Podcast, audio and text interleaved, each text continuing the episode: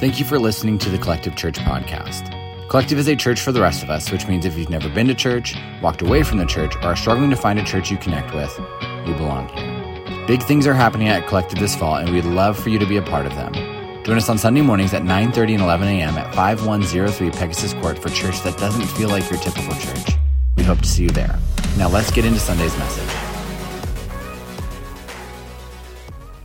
So CT knows the thing about me that I hate matching people. Like I hate it so much. When I was in college, my roommates, uh, I had an early eight o'clock class, and they would wake up at seven to see what I was wearing, and then they kept wearing the same clothes to our nine o'clock class together. So I burnt everything. So this is the last time I'll ever wear an endless second chance t-shirt. Um, no, I don't. Uh, we'll see. Um, all right. Do you ever find yourself going on Airbnb and keeping the settings on anywhere and any week and clicking search? Right? Any of you have you done that before? If you don't know what I'm talking about, here is how you are going to waste hours of your life this week. Head to airbnb.com, add a guest total. So like for me I put in 2 and then you just click search. And Airbnb will give you a bunch of homes all over the world that are available in the coming weeks. Last week, with all the cold and rain, I was like, I'm done with this place. Like, where can we go? So I clicked search. I found a place that cost $8,000 a night. Uh, it was in a country I had never heard of before. There was also an option that was $85 a night. It looked like someone put up a tent in their backyard, but it was on a beach, so it was still gonna be better than what the weather was last week. But the house that piqued my interest the most when I've done this in the past was a house that's called Last House Standing because it looks so familiar. Check it out. It looks just like a normal beach house, but it's not. It's one of the most famous houses in the world. Last House Standing is located in Gilchrist, Texas. Gilchrist is a small beach town outside of Houston. It, hits on this, it sits on this small peninsula in the Gulf of Mexico. And I actually shared a picture of this house about four years ago, but it looked very different at the time. Do any of you remember this picture? Maybe not from Collective, but from news? Yep. So, this picture went viral in 2008 after Hurricane Ike hit Texas and destroyed everything. Right? The storm knocked down over 200 homes, but the yellow house was still standing. And if you remember at the time, this picture was so famous, it went so viral that people thought it was faked or photoshopped or uh, something that somebody else put together. And so CNN actually went down there, brought an investigative journalist to check and see, like, was this real? And they met the photographer who took the picture while flying in a helicopter over Gilchrist.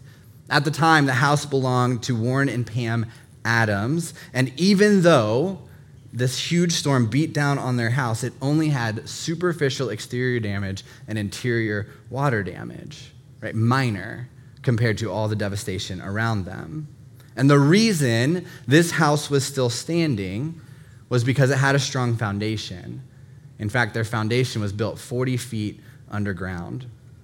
Today, we're continuing in our series called Your Story Matters. And if you've missed any of the past few Sundays, uh, you definitely need to check them out on YouTube or podcast because uh, this has been a really powerful series so far. And that's not just because of the videos we're sharing in this series, but because what many of you have written on the cards that you've put up on the Your Story Matters wall. And I've had some great questions over the past few weeks about sharing our stories that I just want to answer really quickly. Um, someone asked me, What if you were in the middle of a mess, right, in the middle of a storm, and you don't know what God is going to do yet? Well, you share your story, right? You share how you're holding on to Jesus, even though you aren't sure how things will turn out, or even if you aren't sure if God's going to answer the prayers that you are praying, right? What if you don't have a story to tell? Share your story. Right? Even if you don't feel like you have something to share, you do. Think about what God has done and is doing in your life and share that. Think about the community that God has brought you or the purpose you feel while you follow Jesus. Right? It's not just about valleys, it's about peaks as well. Right? What if you aren't a follower of Jesus? Share your story. Share with others why you are seeking and what led you to this point. Share your doubts and share your hopes. In the first week of this series, we read the story from the book of Joshua where the Israelites crossed the Jordan River. And when they get to the other side, they put down this stone to remember how far God had brought them and to encourage themselves and future generations to keep going.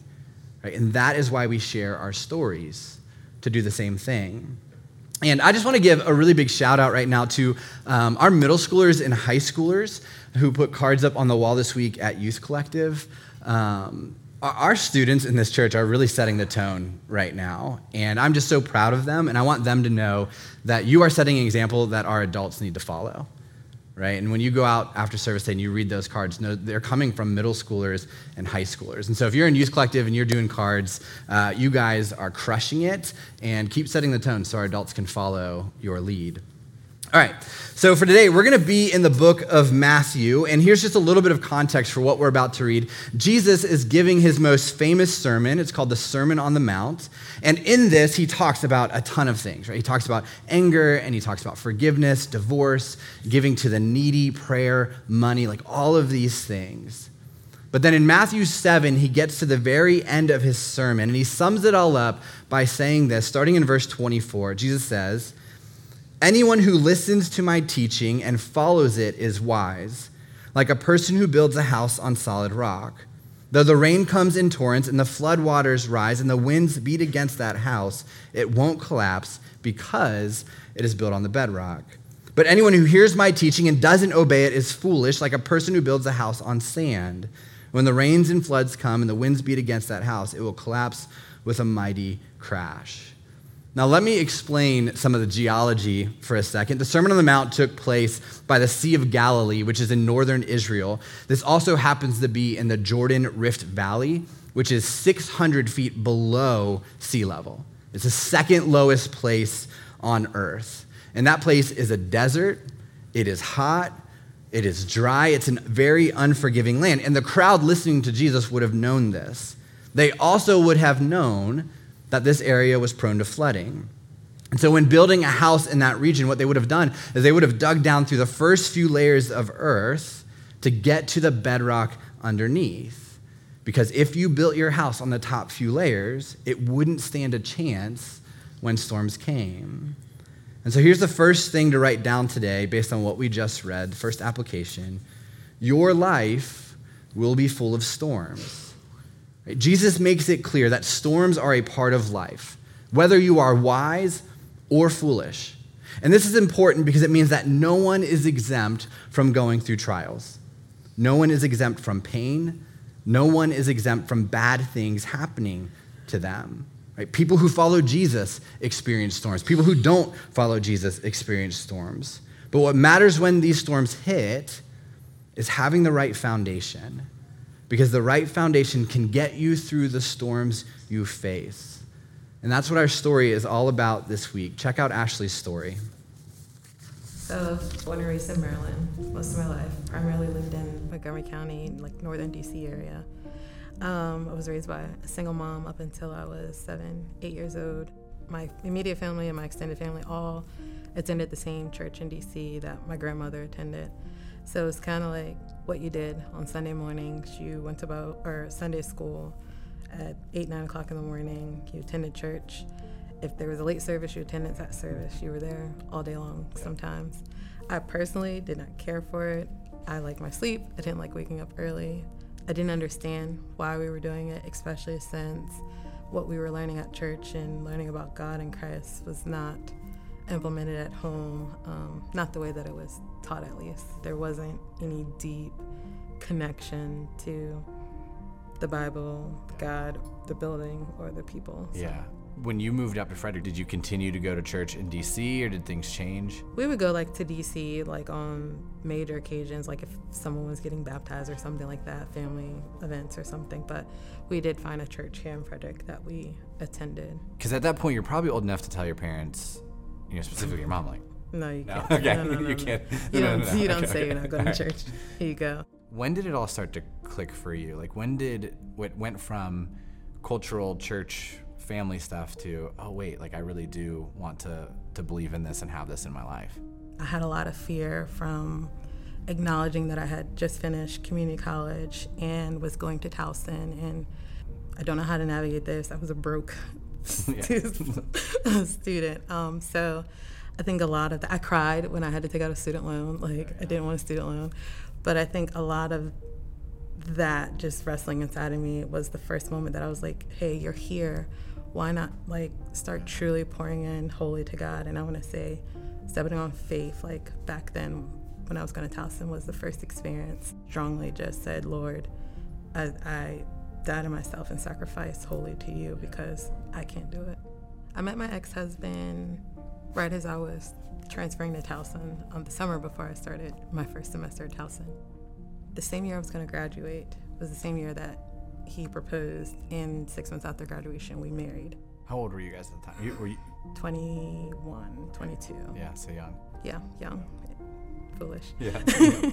First year of marriage, we experienced a lot of heavy, heavy items from um, assumed, I guess you can say presumed infidelity, the death of his grandmother, the death of my great grandmother. I miscarried. We continued to try to work things out. Eventually, we had our daughter in the spring of 2013. So, in the beginning of all of it, there was no faith. Like, we weren't going to church or anything. And I just kind of woke up one day when I was pregnant and I said, you know, if we want to continue working through this, um, we have to incorporate church. yeah. And so she was born, and I would say six months after that, we started church hunting in Anne Arundel County. My faith was like improving, and I feel like I felt growth and I was involved. I uh, served in, at the time, it was called Remix, so the middle and high school um, ministry, but he wasn't very connected with the church. He would attend, um, but I just think it wasn't for him. I started saying a prayer over myself because I knew I couldn't do it. So uh, my prayer was basically apologizing to God for living out how I chose to live and not His will for my life. And then just kind of just begging Him to remove any people, habits, like things that were not of His will because that's what I wanted to follow from that point. I wanted to be at church opposed to like growing up, like not really understanding that uh, why I was there. I wanted to be there. I loved my middle school girls, middle and high school girls. By 2015, he decided that he no longer wanted to be married and kind of just walked out. But it wasn't until when he left that I realized, left the second time actually, that I realized that was my prayer being answered. Wow. Okay, so now you're a single mom in a new place, finding a new job, new church. Um, what was that like? Society teaches women like marriage is the goal, and when marriage didn't work out for me, it was like, okay, well, what now? Um, I also too struggled because I didn't want to be a single mom. I was raised by one, and while she did the best she could, it wasn't a dynamic that I wanted for myself and my children. So I beat myself up a lot. Um, there was no grace. You be, you told me a lot that I need to show myself Yeah. grace, um, but there was no grace. I didn't feel like I deserved grace. I also feel like God just wasn't there. Like the promise of Him being present, He wasn't there. And it was just yet another thing I had to deal with. So while I was present and I was showing up, that mustard seed of faith, I had a half of a mustard seed Yeah. of faith. But I knew it would change. I've seen it change. So I just pressed in.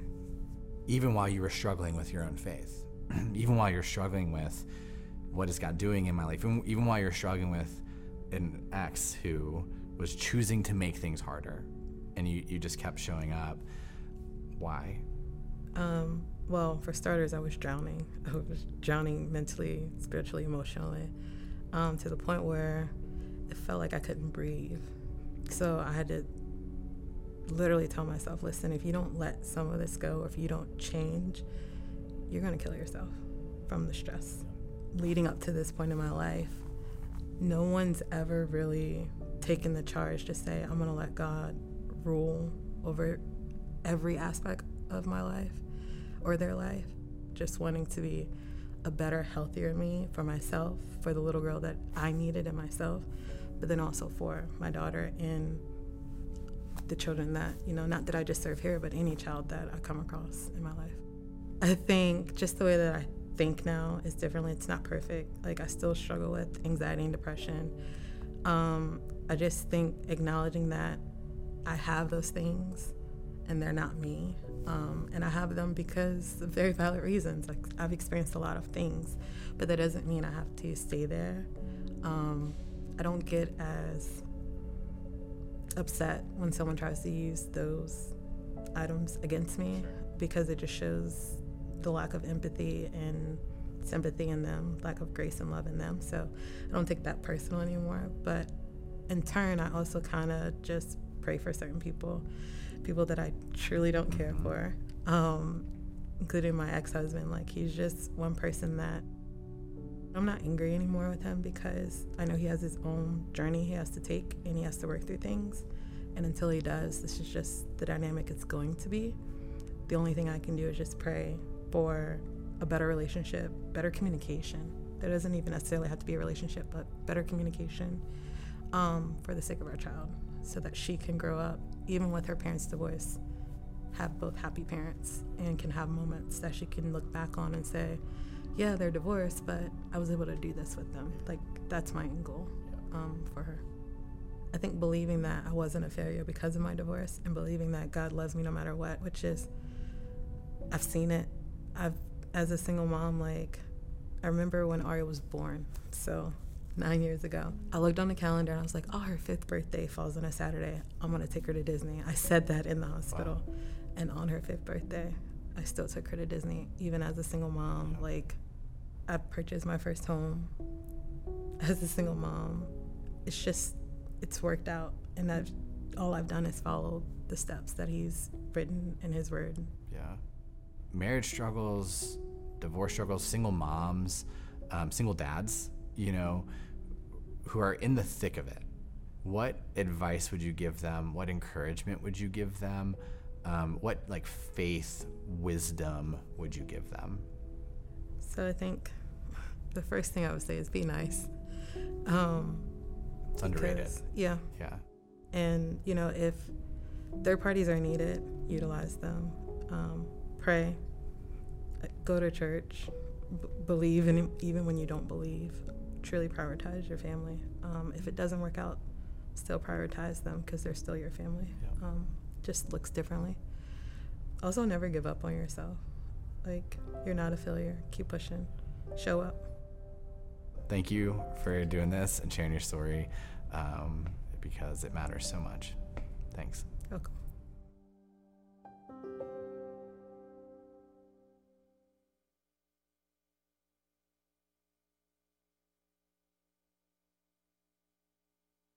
Years now, and um, one of the things that's so amazing about her life and her story and her journey uh, is her faith. Right? Before the storm, during the storm, after the storm, there's always some. And she said it's a half of a mustard seed, but there's faith. And the reality is, for her, a lot of her storm hasn't gone away or may never go away. But in those seasons and in those times, what she does is she holds on to Jesus.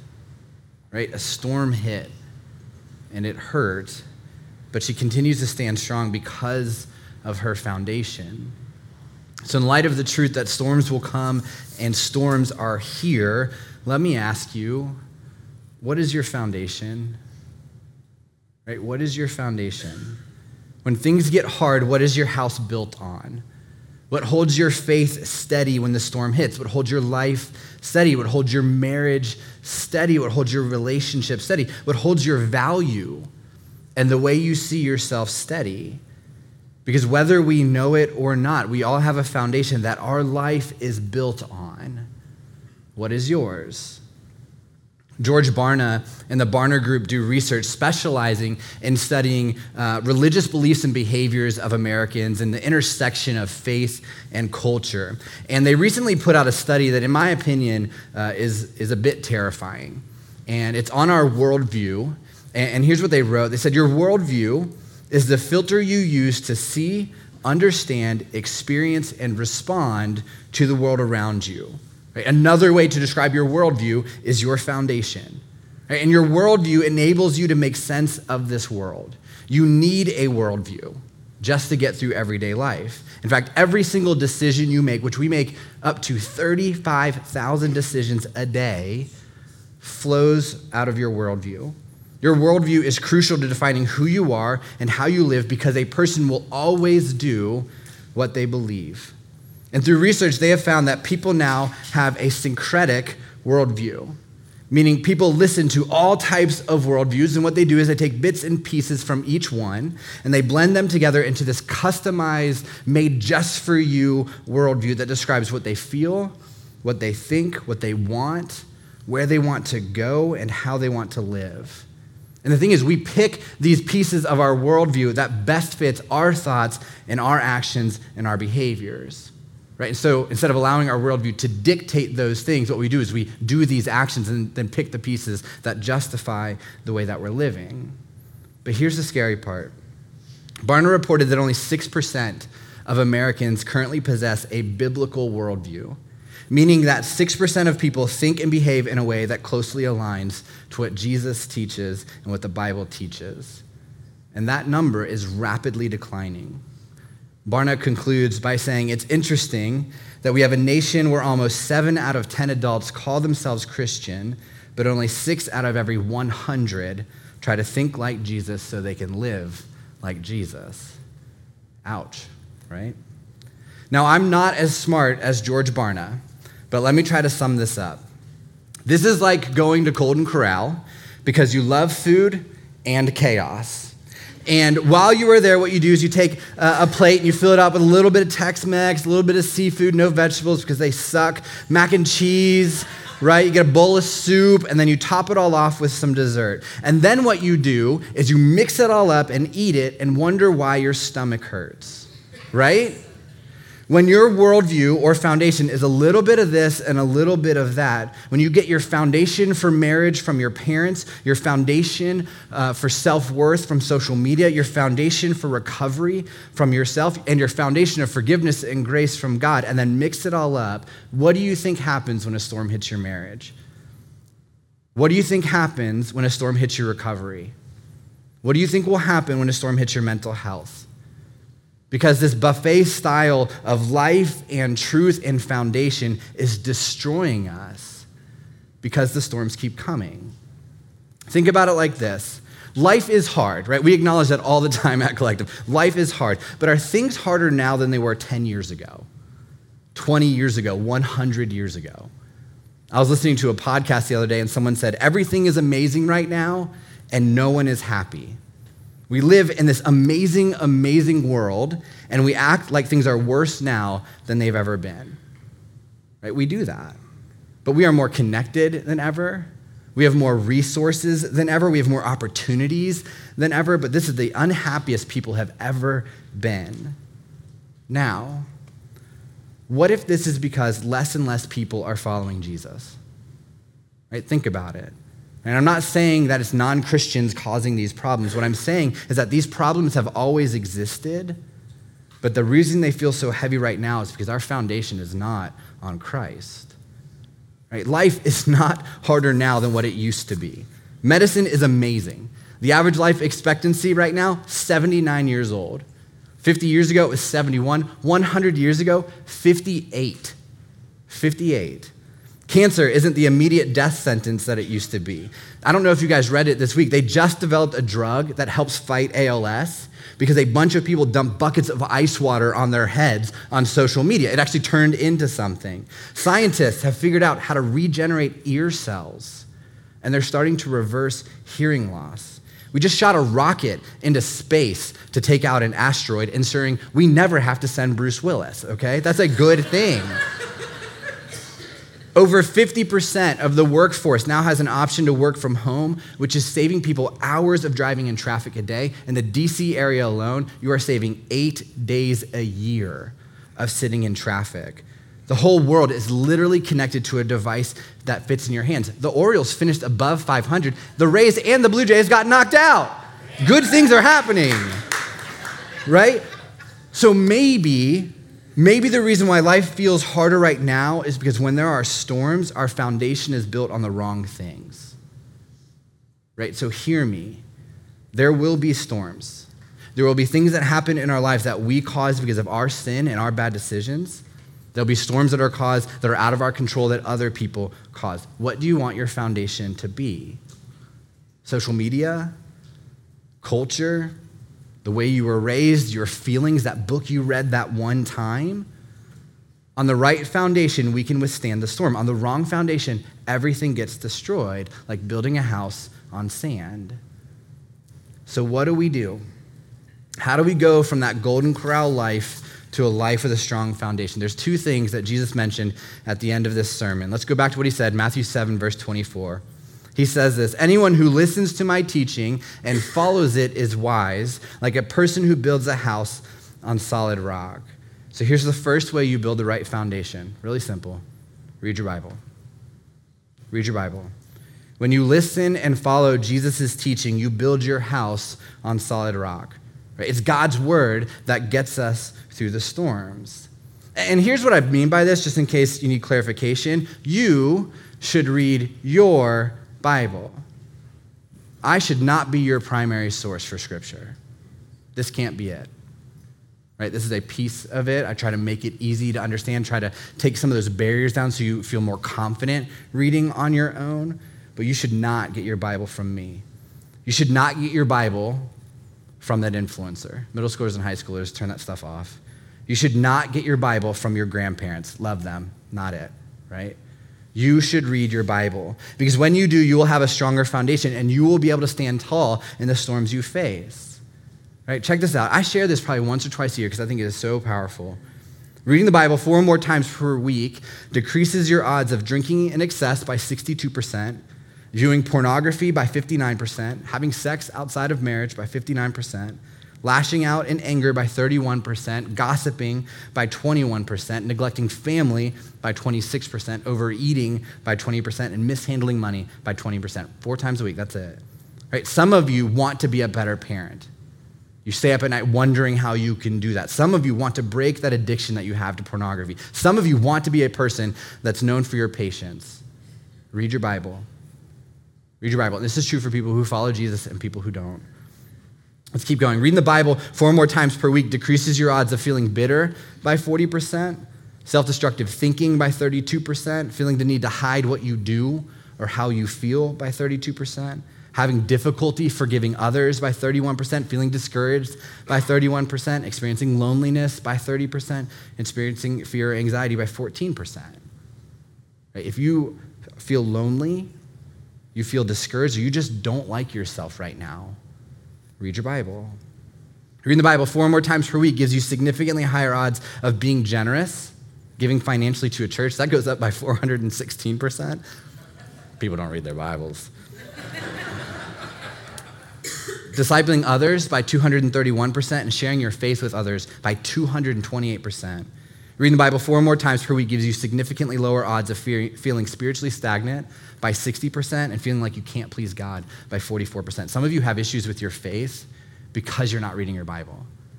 Some of you have a, a bad view of God that you've inherited from other people, and it's because you're not actually reading how He sees you and loves you and cares about you. Right? Spend time every single day reflecting on Scripture. That's it. Right? If we want to have the right foundation, it starts with listening and following to Jesus' teaching. And the number one source of that is Scripture. So we read our Bible, right? And what they're saying is just four times a week literally changes your life. So wake up a little early. Don't watch that second episode on Netflix. Read while you're eating lunch. Read with your kids before they go to bed. One thing that I've been struggling with lately uh, when it comes to reading my Bible is I tend to do it on my phone through the YouVersion app. And my phone inundates me, just like you, with millions of things every single day.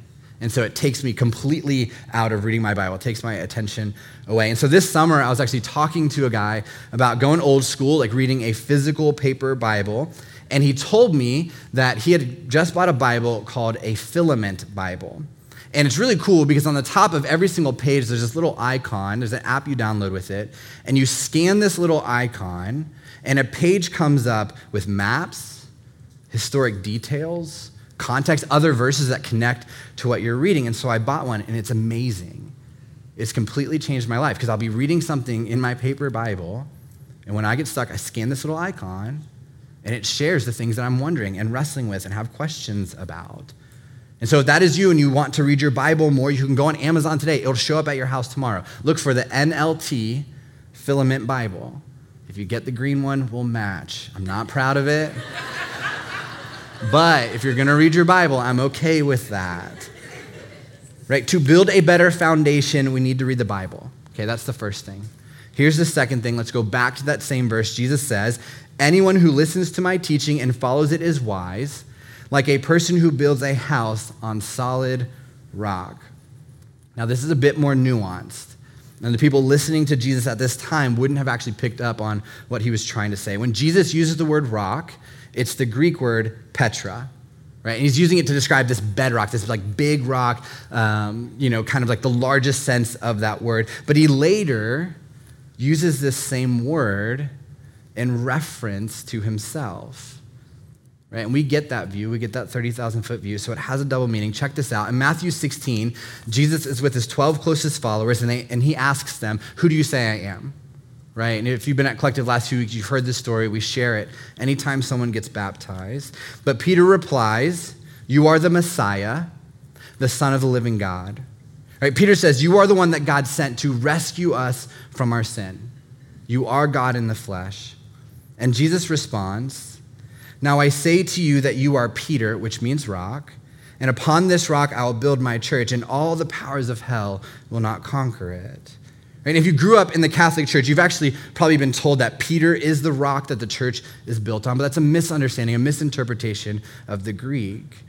In this instance, Jesus uses the word Petros for Peter and Petra for rock. And this matters a lot. Petros means a small piece. Right? Peter is a small piece of the foundation of this church. And we know, we read forward and we see what he does. But Petra, the rock, the rock that Jesus uses to build this church is the fact that he is the Messiah and the Son of the living God. That he came to live a perfect life, die on a cross for our sin, be buried in a tomb, and resurrect from the dead, proving that his promises of grace and hope and new life were to be trusted. Right? This is the foundation.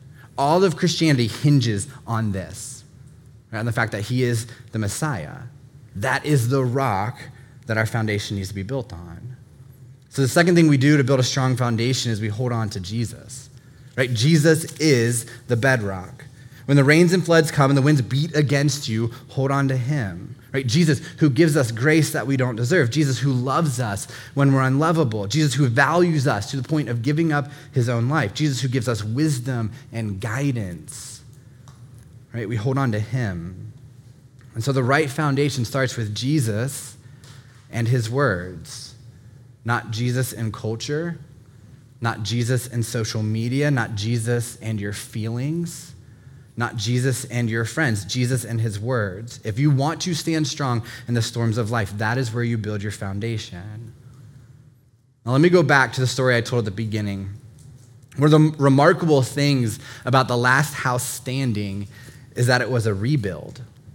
Just five years before that picture was taken in 2003, Hurricane, Hurricane Ike came through and actually destroyed their first house. And the owners lost everything.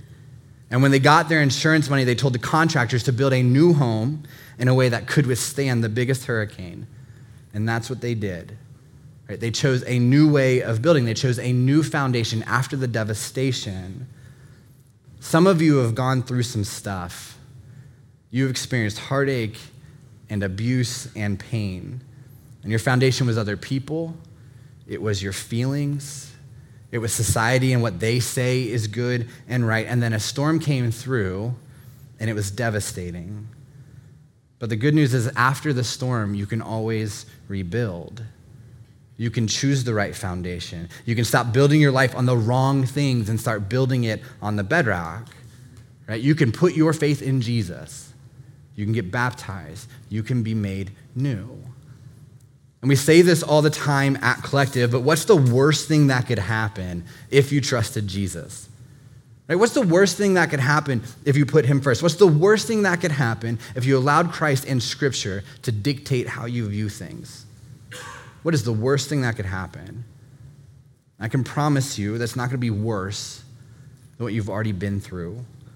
I can promise you that when the storm hits again, which it will, and Jesus is your foundation, it's not total devastation.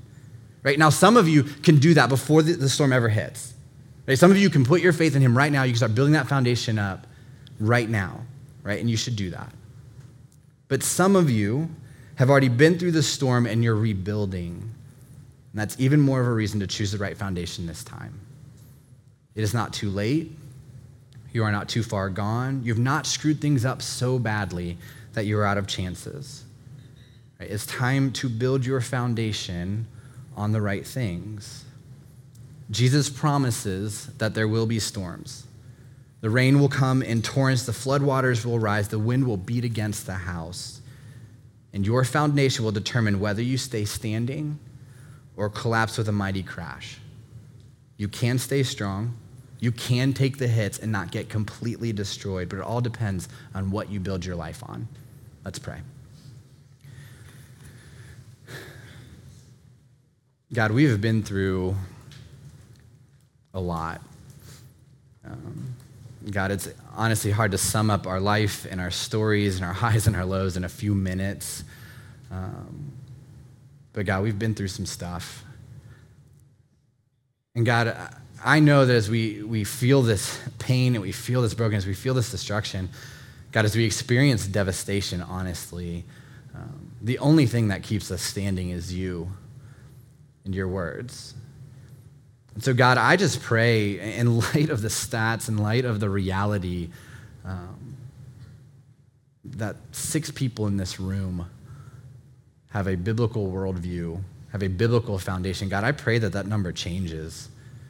Because the reality is, God, we're going to keep going through storms, but the only thing that's going to keep us standing is you and your words and your promises and your hope and your grace.